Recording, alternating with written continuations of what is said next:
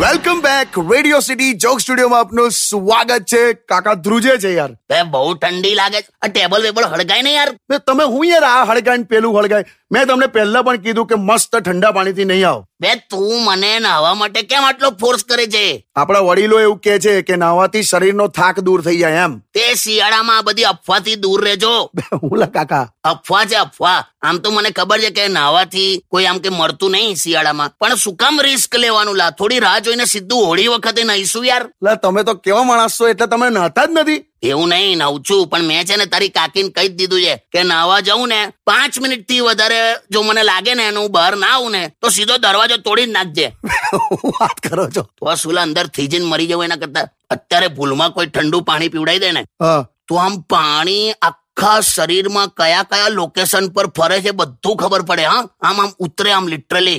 પણ ના પીશો ને ઠંડુ પાણી શાંતિથી એક કામ કરો મસ્ત નહીં આવો બે તું કેમ વારે ઘડીએ નહીં આવ નહીં આવ નહીં આવ કરે છે આ જગતમાં જો સ્ત્રીઓ ના હોત ને તો શિયાળામાં છોકરાઓ મોઢું પણ ના ધુએ બોલ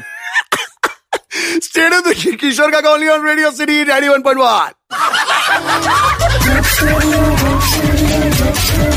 વન